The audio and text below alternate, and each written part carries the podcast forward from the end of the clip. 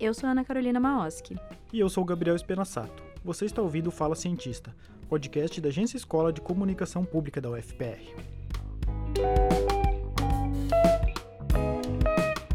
Este episódio faz parte de uma série especial sobre a situação da Universidade Pública Brasileira frente ao contingenciamento de verbas anunciado pelo governo Bolsonaro em maio de 2019. A intenção é desconstruir alguns mitos sobre as universidades federais e levar ao público informações claras sobre o funcionamento de uma instituição pública de ensino superior.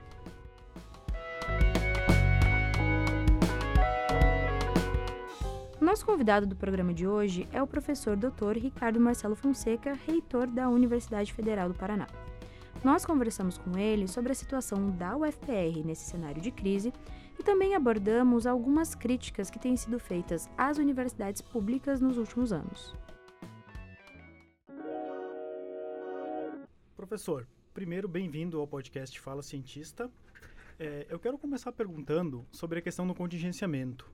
Uma matéria recente, publicada no G1 Paraná, falava que até o final de agosto, é, o dinheiro disponível uh, para cobrir as despesas da UFPR se esgotaria. Eu queria entender o que o, como o contingenciamento está afetando a universidade e se esse cenário se mantém, esse cenário de risco de se acabarem as despesas para manter a universidade. Bom, primeiro deixa eu registrar aqui minha satisfação de estar nesse podcast bacana aqui de vocês e participando. Me convidem sempre, eu venho com o maior gosto. Se vocês quiserem, claro. É, deixa eu dizer o seguinte: imagina que ao invés de receber um salário mensal, você, a partir de um planejamento que é feito no ano anterior, no caso das universidades pelo Congresso Nacional, chamado Lei Orçamentária Anual, eu falo: ó, você vai gastar esse dinheiro para o ano inteiro. E daí você imagine que o ano está rolando, chega no mês de maio, quer dizer, quase na metade do ano, e daí de repente falam para você assim: olha, só que é o seguinte, ó, eu vou tirar 30% disso que a gente planejou o ano passado para você passar o ano. Então, assim, essa conta uh, de que fecha em agosto é uma, uma, certa conta de padeiro, vamos, vamos colocar assim, né? Uh, a gente não tem como precisar, as coisas não são sim tão matemáticas, mas é mais, basicamente o seguinte: você tem 100% para passar o ano, conforme um planejamento, o orçamento da, da lei orçamentária da universidade, você tira 30% lá por agosto, setembro, o dinheiro acaba. A situação não mudou desde que saíram 48 milhões e 300 mil reais da conta única da universidade no início de maio até agora. O que nós temos tido em todos os meses é a liberação, e aqui vem essa linguagem esotérica aí, que é uma linguagem orçamentária, do limite de empenho. Quer dizer, daqueles 70% que sobraram, não é que você está com tudo na conta. O governo vai liberando um pouquinho por mês, isso que a gente chama de limite de empenho, aquilo que você pode gastar dentro dos 70%. O que o governo tem feito apenas é liberar esse limite de empenho daquilo que não foi contingenciado. Aliás, existe uma guerra semântica sobre isso. Você falou em contingenciamento, os reitores têm falado em bloqueio orçamentário. Deixando essa questão semântica de lado, que o que eu tenho dito por aí, né? não importa se é bloqueio, contingenciamento, o que importa é o seguinte: nós estamos duros, nós estamos sem dinheiro, esse é o efeito prático da coisa. É, Para além desses é, liberações dos limites de empenho, é, vai chegar no final de agosto e esses 70% vão basicamente chegar efetivamente no fim. Qual é a saída? A saída é que o governo federal desbloqueie ou descontingencie aqueles outros 30%. Qual que, veja, e para que, que serve todo esse dinheiro? Né? Vamos, vamos falar aqui o, o, o adequado, porque houve muita falação para tentar confundir a opinião pública, né? falando de salários, etc. Não tem nada a ver com salário. Salário de servidores técnicos e professores é, vem para uma despesa centralizada, os reitores não, não botam a mão nisso, não tem a gente não pode ter a decisão de dizer, olha, vamos pagar menos o salário para cobrir outra conta. Isso não existe nas universidades federais. Então, esse dinheiro, que pela lei orçamentária era de aproximadamente 161 milhões no início do ano, é para pagar as despesas correntes. Então, vigilância, limpeza, luz, manutenção, que são aquelas que custam mais caro para a universidade, entre daí todo o resto. Aí entra a bolsa, bolsa de extensão, bolsa de pesquisa, um pouquinho de bolsa assistencial, bolsa para assistência estudantil, que tem uma outra rubrica carimbada chamada PNAES que vem é, para isso também.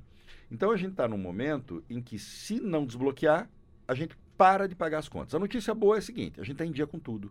A gente. A, a outra notícia boa é o seguinte: a gente não mexeu no RU, que é uma fonte de despesa grande. A gente não aumentou o RU. A gente não despediu um terceirizado. A gente acabou mantendo a universidade funcionando agora na unha desse jeito até aqui. Só que, matematicamente falando, não havendo desbloqueio, aí, aí não, não há o que fazer. A notícia boa também que nós temos é a seguinte: eu estava na reunião da Andifes, sabe que a Andifes é essa Associação Nacional dos Dirigentes das Instituições Federais de Ensino Superior, em Brasília. Eu sou o segundo vice-presidente agora dessa Andifes, mandato de um ano, começou agora em julho. E o secretário do Ensino Superior, o Arnaldo, foi até lá e fez um anúncio para todos os reitores de que a partir do mês de setembro vai desbloquear, ou descontingenciar, como ele disse. Né? Então vai vir esse recurso. Ele não precisou o quanto desse recurso. Todos nós desconfiamos que não vão voltar aos 30%, né? talvez 20%, talvez 15%. E não sabemos quanto que vai ser desbloqueado ou descontingenciado a partir do início de, de setembro. Então, em suma, a gente está levando, como disse, eu tenho usado muito essa expressão, a universidade na unha, a gente não está deixando nossos contratados, os contratos, os serviços, aqueles com quem a universidade, é, enfim, tem relação na mão. A gente está protegendo nossos, os nossos trabalhadores terceirizados da maneira como a gente pode. A gente está buscando manter as bolsas, particularmente aquelas da assistência estudantil, apesar desse cenário todo. E estamos vivendo o dia a dia. Como você percebe, tem muitas variáveis, né? A gente não pode prever o que vai acontecer. É aquilo que eu sempre digo, a gente está vivendo o dia a dia, né? Então, a, a expectativa é que agora, em setembro, já é, praticamente aí, aconteça alguma novidade em termos orçamentários e assim a gente vai indo. A gente vai ter que fazer uma avaliação passo a passo. Mas eu queria tranquilizar um pouquinho a nossa comunidade de estudantes, sobretudo. Né? Eu sei que é, nós falamos em muitos momentos sobre o perigo da universidade fechar, e era um perigo real, é um perigo real se não voltar esse dinheiro. Porque não tem universidade que funcione sem água, luz, sem serviço de vigilância, de limpeza, de portaria, de manutenção, etc. Mas eu quero dizer que todo o nosso esforço será, como tem sido, para fazer a universidade funcionando, para manter a, o ensino, a pesquisa, a extensão. Se eventualmente os contratos forem afetados, a gente espera que não sejam, de qualquer modo, enfim, não é que no dia seguinte que você deixa de pagar uma conta que o serviço é cortado. Então, a gente está fazendo a universidade funcionar e o nosso compromisso maior é esse, é fazê-la chegar até o fim do ano. O pedido que eu faço para os nossos estudantes é para que não tenham desalento. Né? A gente está fazendo de tudo e mais um pouco e compartilhando de todas as informações orçamentárias e políticas para manter essa universidade funcionando. Ela não parou em 107 anos, a mais antiga do Brasil, não vai ser agora que a gente vai fazer ela parar. E acho que o professor falou muito dos desafios né, que esses últimos meses, frente a esse corte mesmo de redução de verba que foram colocados para a comunidade acadêmica. No nosso dia a dia, a gente percebe um esforço da comunidade da universidade em enxugar algumas coisas para que a universidade se mantenha funcionando. Acho que se o professor puder comentar um pouco quais foram, no sentido prático, esses maiores desafios, e também pensando um pouco no outro lado, como que a comunidade externa, que também tem vínculo com a UFPR, ela pode, o que, que ela pode tentar fazer para ajudar a universidade nesse momento? Veja, eu quero te dizer né, que o, o esforço da, da comunidade tem sido lindíssimo de ver. Sabe que a gente tem que tentar ver o lado bom das situações difíceis, né? Nesse momento em que a universidade é colocada em questão, em que a gente tem esse perigo orçamentário, ver a mobilização de estudantes, de professores e técnicos é lindo. Vou te dar um exemplo bastante recente. Estávamos, estava com você inclusive, lá na feira de cursos e profissões da universidade. Tradicionalíssima, que é o grande evento no qual nós, Universidade Federal do Paraná, temos contato com a comunidade externa. Nós fizemos esse evento enxugando tudo que a gente podia. A gente cortou muita despesa, diminuiu o stand. Ele ficou quase. A gente cortou quase 40% dos custos. Mesmo assim, a, isso foi compensado pela energia dos nossos professores que vão lá, dos técnicos que trabalharam e dos estudantes que sempre participam. Foi uma das feiras com maior vitalidade que nós tivemos até agora, mesmo sem dinheiro. Claro, a gente fez um pedido para a comunidade em geral, sobretudo no consumo de luz, etc. Isso é uma coisa que em todo lado né, existe a possibilidade de, de, economizar. Vocês sabem que a nossa conta de luz anual é em torno de 14 milhões de reais. Se a gente consegue economizar 10%, já é muito dinheiro. A gente tem visto esse resultado. E a gente foi promovendo. Enquanto administração central, teve um comunicado, se não me engano, em maio ou junho, da Pró-Reitoria de Administração e da Pró-Reitoria de Planejamento, com algumas medidas de racionalização para pagamento de diária, para viagens, etc. Eu vou te falar aqui, eu como reitor, estamos agora entrando no mês de setembro, eu não fiz nenhuma viagem internacional, por exemplo, que é uma coisa que o reitor precisa fazer, é uma coisa necessária. Internacionalização é uma coisa crucial. Mas eu estou buscando, como toda a equipe da administração central, puxar o freio de mão, dar o exemplo, inclusive. A gente teve algumas coisas mais amargas. Talvez a mais amarga que mais me doeu foi a necessidade de fechar o restaurante universitário no mês das férias, no mês de julho. Porque, embora seja um mês de férias letivas, eu sei que muita gente precisa. Mas é, eu vou lhe dizer o seguinte: esse conjunto de economias que nós fizemos é o que está assegurando que a gente caminhe no mês de agosto que a gente chegue no mês de agosto. Então, enfim, em crise é assim mesmo. A gente tem que puxar daqui e puxar dali. A comunidade é importante que seja solidária com a Universidade Federal do Paraná. Aliás, eu tenho visto isso. Isso não tem ideologia, isso não tem cor, isso não tem posição, enfim, política. Eu percebo que a Universidade Federal do Paraná merece e recebe o carinho da comunidade sempre. Ela é, como eu costumo dizer sempre, ela é reconhecida como a alma mater de todos nós. Afinal, ela está formando gerações aqui de paranaenses e curitibanos há, há mais de 100 anos. E eu acho que essa solidariedade é importante agora. Na verdade, assim, a, a, o problema é sempre na relação com o governo. É o governo que tem que abrir, o governo federal que tem que abrir essa torneira. Mas eu tenho percebido que a comunidade tem abraçado a universidade e sido solidária com ela, o que é importantíssimo, sobretudo no âmbito simbólico. Por quê? Porque a universidade tem sido muito atacada no plano simbólico. Por alguma razão, meus caros, que eu às vezes até tenho dificuldade de definir. Para mim é surreal que de repente a universidade seja apresentada como um antro de esquerdistas, ou um antro de balbúrdia, ou como um antro, ou como algo de desperdício, um lugar muito caro, um lugar socialmente nocivo. As universidades são o berço do conhecimento no Brasil são a, praticamente as públicas, estaduais e federais, são aquelas que fazem quase toda a ciência, tecnologia e inovação no Brasil.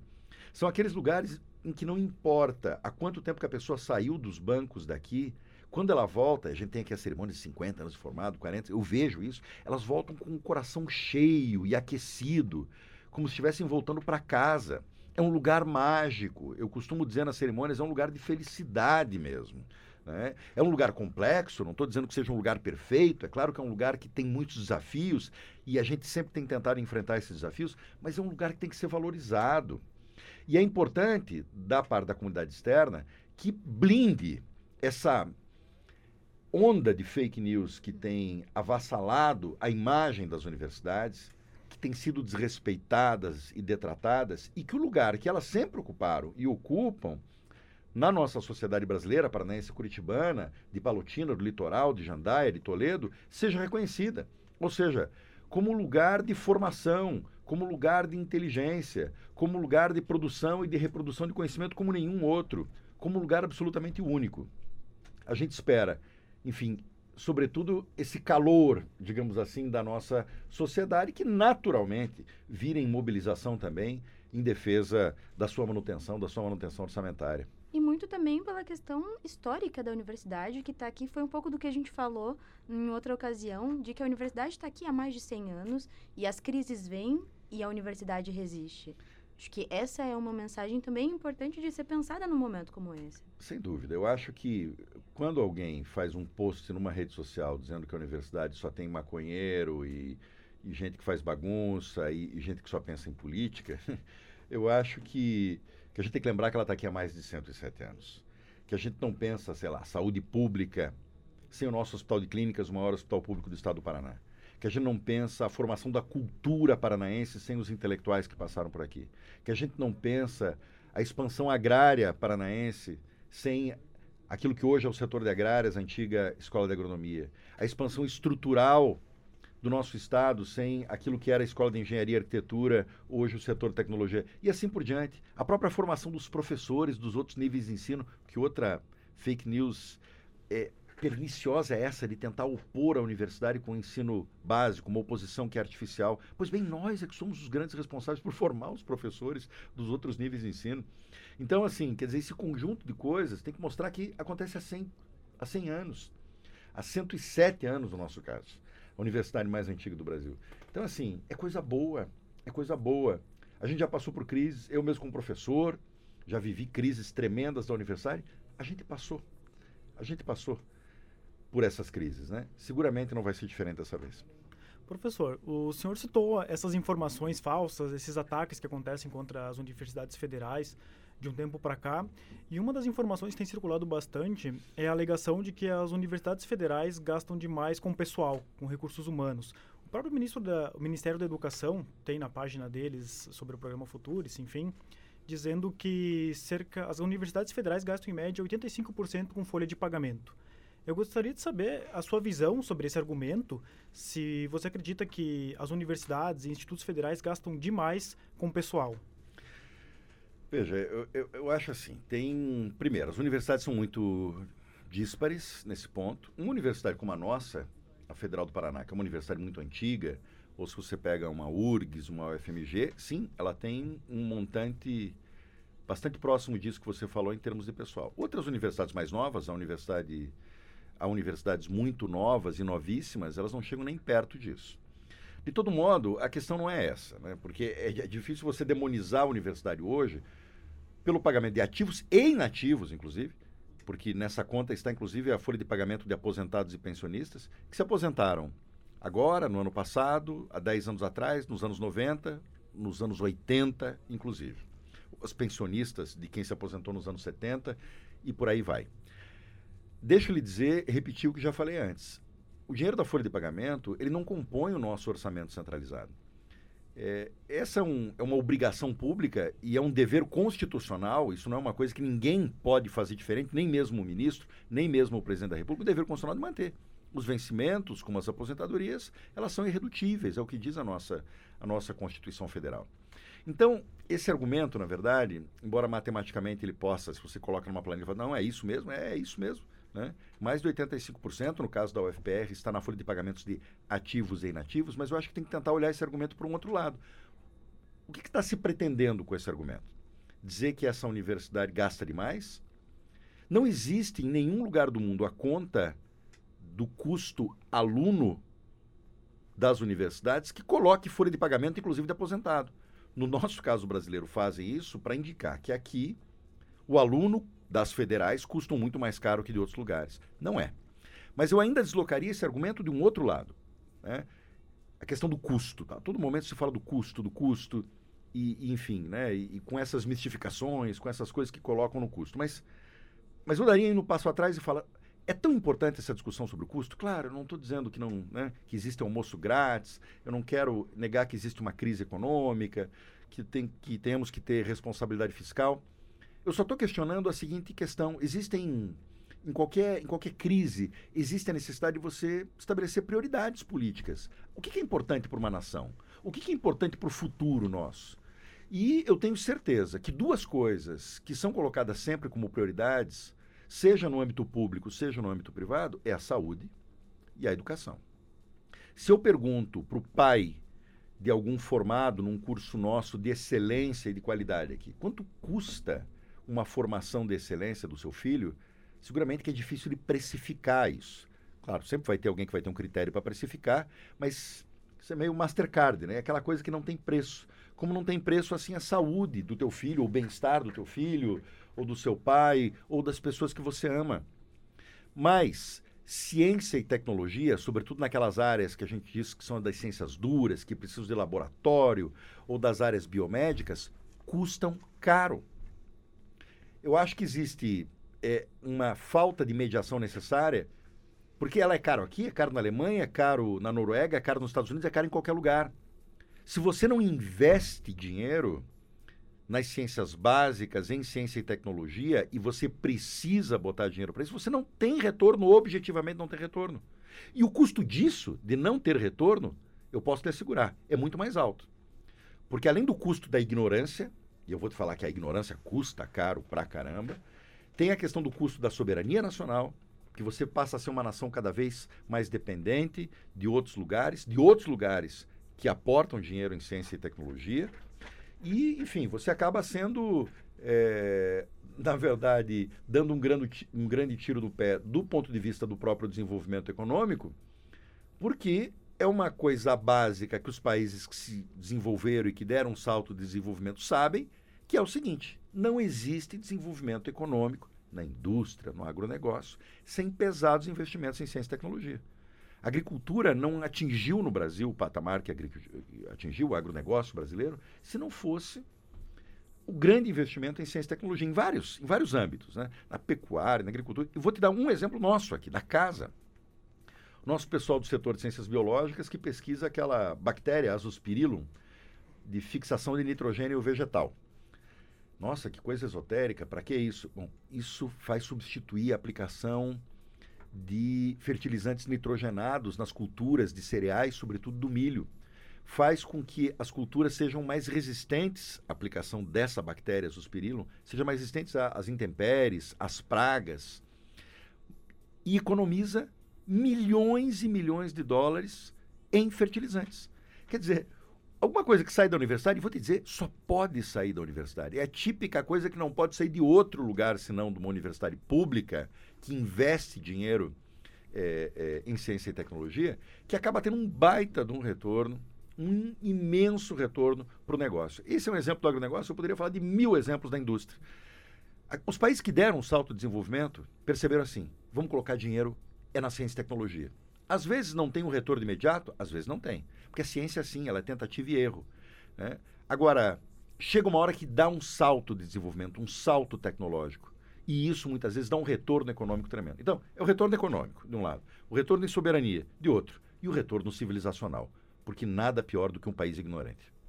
É, professor, ainda entrando nessa questão do orçamento, no final de julho, o governo, o Ministério da Educação, anunciou o programa Futurice, né? Que seria uma proposta para conferir autonomia financeira às universidades federais. Aí seria uma série de medidas, inclusive uma maior participação da iniciativa privada, segundo diz o governo. Na terça-feira, o Conselho, Univers... o Conselho Universitário da UFPR ah, optou por não aderir ao Futurice, né? assim como fizeram outras universidades federais. Eu gostaria que o senhor explicasse os motivos de não aderir a esse programa e também comentasse o que viria a ser esse termo autonomia universitária que muitas universidades estão usando para justificar a não adesão. Bom, em primeiro lugar, eu quero te dizer, como premissa, uma coisa importante. Nós nos debruçamos, estudamos, analisamos e dedicamos tempo demais para ver o que, que era esse futuro. A gente não teve posição ideológica, a gente não teve ponto de partida negativo inicial que contaminou a nossa análise. Nós fizemos um grupo de trabalho que produziu um texto denso, abrangente, profundo, que pegou todos os elementos desse projeto de lei, porque o que nós temos é isso, não existe ainda o futuris, né? existe uma minuta de um projeto de lei, uma proposta, e foi isso que nós analisamos. Analisamos, portanto, com um olhar inclusive acadêmico. A universidade não poderia é, deixar de fazer isso, não poderia fugir do debate e fugir da reflexão. É isso que nós fazemos. E nesse caso do Futurice, foi o que nós fizemos. Nós produzimos precisamente esse documento que demonstrou que existem intuições boas, a universidade não é contrária a uma aproximação com o mercado. Deixa eu deixar isso muito claro. Porque parece que tem gente que quer dizer assim, a universidade ela quer só dinheiro público, a universidade demoniza o setor produtivo. Não é o nosso caso, não é.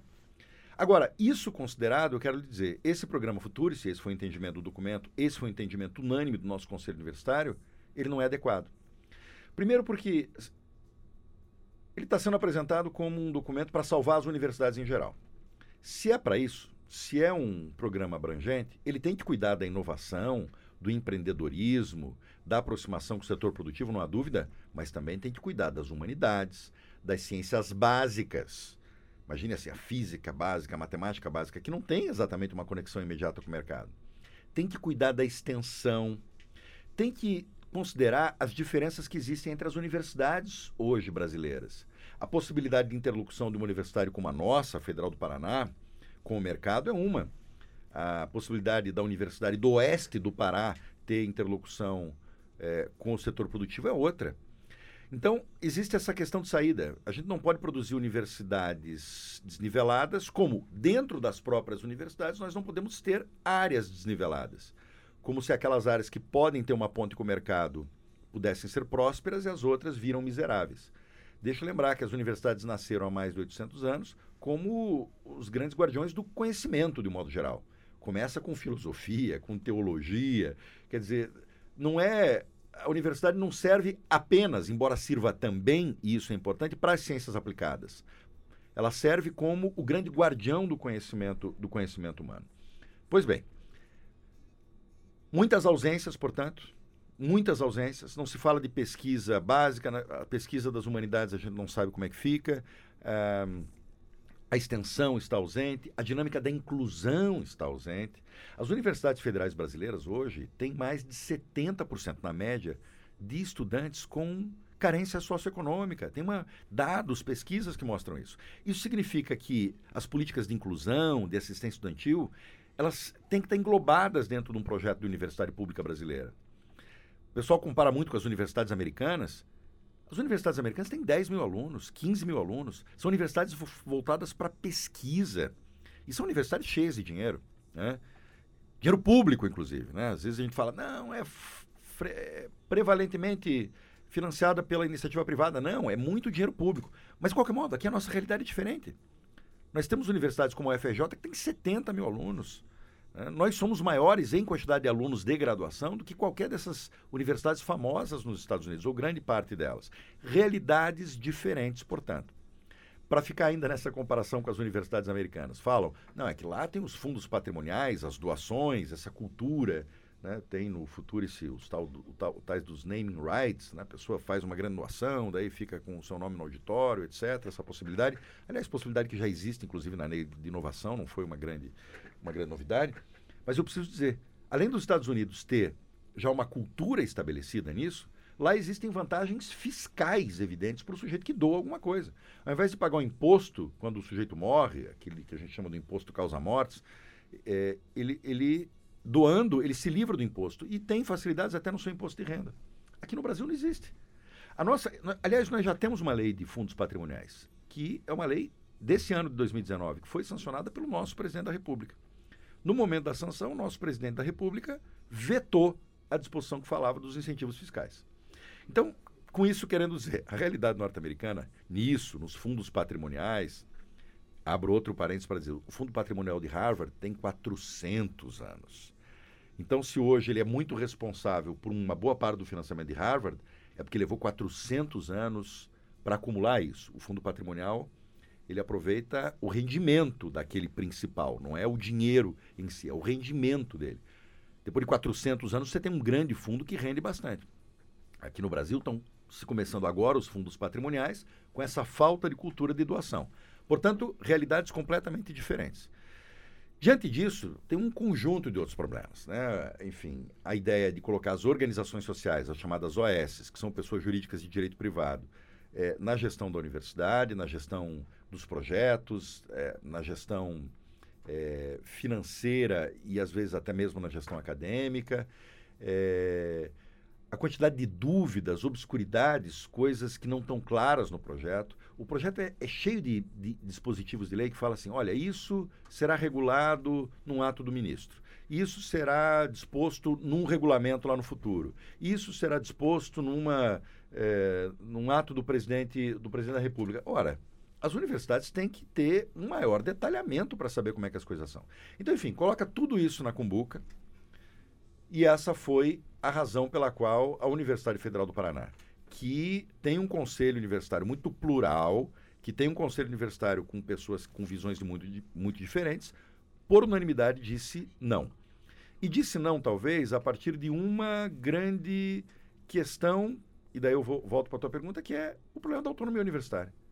A autonomia universitária não é um desejo, não é uma bobagem. É um valor constitucional. Está previsto no artigo 207 da Constituição Brasileira. É autonomia que pode ser é, de gestão, autonomia financeira e patrimonial, mas também autonomia científica. São, portanto, digamos, três ramos de uma mesma autonomia que é protegida, que é protegida constitucionalmente. O programa Futuri se coloca em questão essa nossa autonomia, seja financeira. Existem momentos em que os comitês gestores dos fundos de investimento vão definir para onde vai o dinheiro da pesquisa.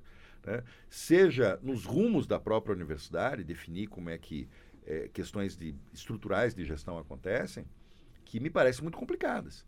A gente, veja, de novo, não se demoniza o mercado. Eu acho que a gente tem que aperfeiçoar os instrumentos de aproximação com o mercado, mas a universidade jamais pode ser serva do mercado. Ela não pode se render a uma racionalidade de mercado. E aparentemente, do jeito como essa minuta foi colocada, isso parecia representar um perigo real. A universidade, portanto, corria o risco, com essa minuta, de deixar de ser aquilo que ela é. É, eu acho que um pouco na linha do que o Gabriel falou e que o professor destacou. Então, no dia 27 foi aprovado esse documento, né? Foi rejeitado o programa.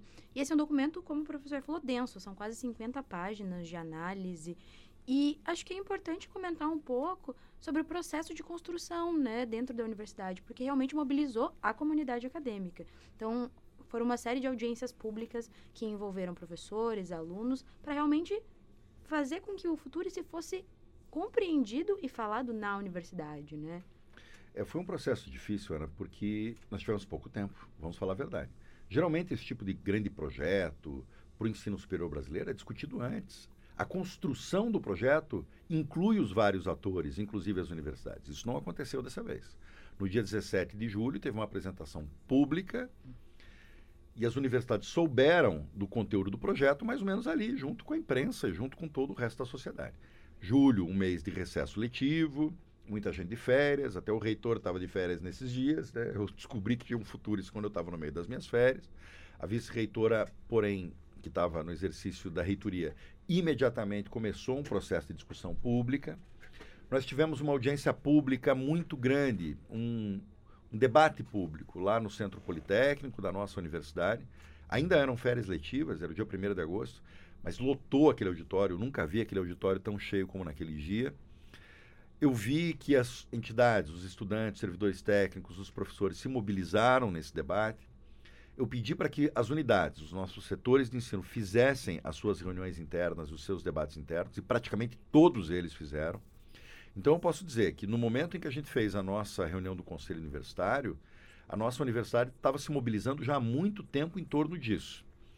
E uh, esse documento que foi apresentado e que foi feito coletivamente, que foi feito a muitas mãos e que foi aperfeiçoado no debate do próprio Conselho Universitário na última terça-feira, de fato com essa característica densa, abrangente, profunda, né? eu sei que eu sou suspeito para falar isso, mas eu vou falar mesmo assim. Eu acho que esse é o documento mais denso e profundo de análise do futuro que foi feito em todas as universidades brasileiras. Já recebi, inclusive, de pessoas externas esse, esse feedback também. Isso orientou, digamos assim, a nossa deliberação. Que eu vou repetir. Não foi, portanto, uma deliberação ideológica. A gente precisa parar com esse fla-flu, com esse atletiba ideológico que dividiu o nosso Brasil.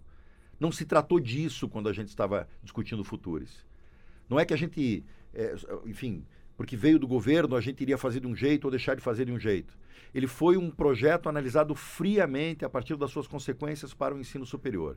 E as pessoas de diversos olhares diferentes, de diversas visões de mundo, chegaram à mesma conclusão, que resultou, como disse, num conselho de mais de 60 pessoas com uma votação unânime. Professor, para a gente encerrar agora, a gente gostaria de ouvir as suas perspectivas para o futuro, nesse cenário caótico que atravessa a universidade pública brasileira. Não apenas no quesito da crise financeira que todos atravessam, mas também nessa questão dos ataques à importância da universidade, ao papel da universidade pública brasileira. Quer dizer, como você vê o futuro próximo? Que mensagem você deixa para quem ainda acredita no papel da universidade pública? Eu digo para esses, continue acreditando no papel da universidade pública não há instituição como a nossa. Não há instituição como a universidade. Ninguém faz aquilo que nós fazemos. A universidade é uma instituição de maior vitalidade. Ela é um patrimônio, ela é um patrimônio imenso do nosso povo brasileiro e precisa ser assim preservado. Como antes eu já tinha dito, passamos já por várias crises. Passamos já por momentos de, de arroxo orçamentário tremendo. A universidade passa por dificuldades, resiste, subsiste e continua crescendo. Foi isso que aconteceu com a nossa universidade. A mensagem que eu daria para toda a nossa comunidade, mas mesmo para quem não é da nossa comunidade, é que é necessário ter uma perspectiva é, que, que saia, digamos, a um palmo do nariz. A gente precisa olhar as coisas de maneira, de maneira mais abrangente. E olhando as coisas de maneira mais abrangente, eu não tenho dúvida que a universidade, embora possa ter muitas dificuldades agora, embora tenha que apertar o cinto, tenha que fazer os seus arroxos, tem que fazer seus aperfeiçoamentos, as suas autocríticas também. Ninguém está aqui dizendo que a universidade é um ente perfeito. Como toda instituição, pública ou privada, a universidade sempre precisa estar tá se repensando. Mas que nesse repensar e nesse aperfeiçoar, a gente vai continuar, como estamos fazendo há 107 anos aqui na Universidade Federal do Paraná, o ensino, pesquisa e extensão, a produção e a reprodução do conhecimento da melhor qualidade que a sociedade pode produzir. Vamos continuar sendo essa alma mater da sociedade paranaense. Nós fomos inaugurados no dia 19 de dezembro de 1912 por uma razão, porque era o dia da emancipação política do Estado do Paraná. O Paraná abraçou a universidade desde o seu início. Não é por acaso também que é, o nosso prédio histórico, na Praça Santos Andrade, é o símbolo da cidade de Curitiba, escolhido em 1999 pela população curitibana. Não é à toa que os filhos e filhas é, dessa universidade, de todas as idades, ainda consideram essa universidade como a sua casa. Ela vai continuar sendo assim. Eles passarão, nós passaríamos. Muito bem, muito obrigado, professor. Nós vamos encerrando por aqui. Seja sempre bem-vindo ao Fala Cientista. Obrigado, gente. Muito obrigado pela conversa. Obrigada. Se você tem críticas, sugestões ou curiosidades sobre este podcast, entre em contato com a gente pela página Agência Escola UFPR no Facebook ou pelo Instagram Agência Escola. E se você é pesquisador da UFPR, esperamos você para uma conversa aqui no Fala Cientista. Um abraço e até o próximo episódio.